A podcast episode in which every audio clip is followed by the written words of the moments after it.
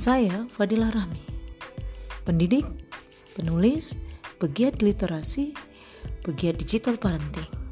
Melalui podcast ini, saya akan berbagi informasi seputar pendidikan, literasi, dan keluarga. Terima kasih.